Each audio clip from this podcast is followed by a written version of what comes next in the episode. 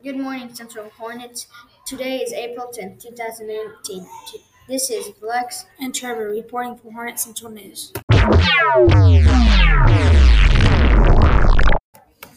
recess weather forecast is sixty-four degrees.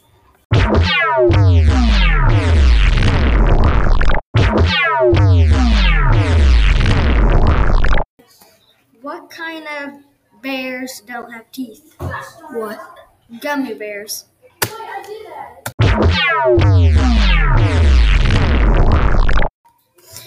Please recite us for goals for life. I can be angry, upset, not get in trouble. I can be okay even if others are not okay. I can do something even if I don't want to. Please stand for the Pledge of Allegiance.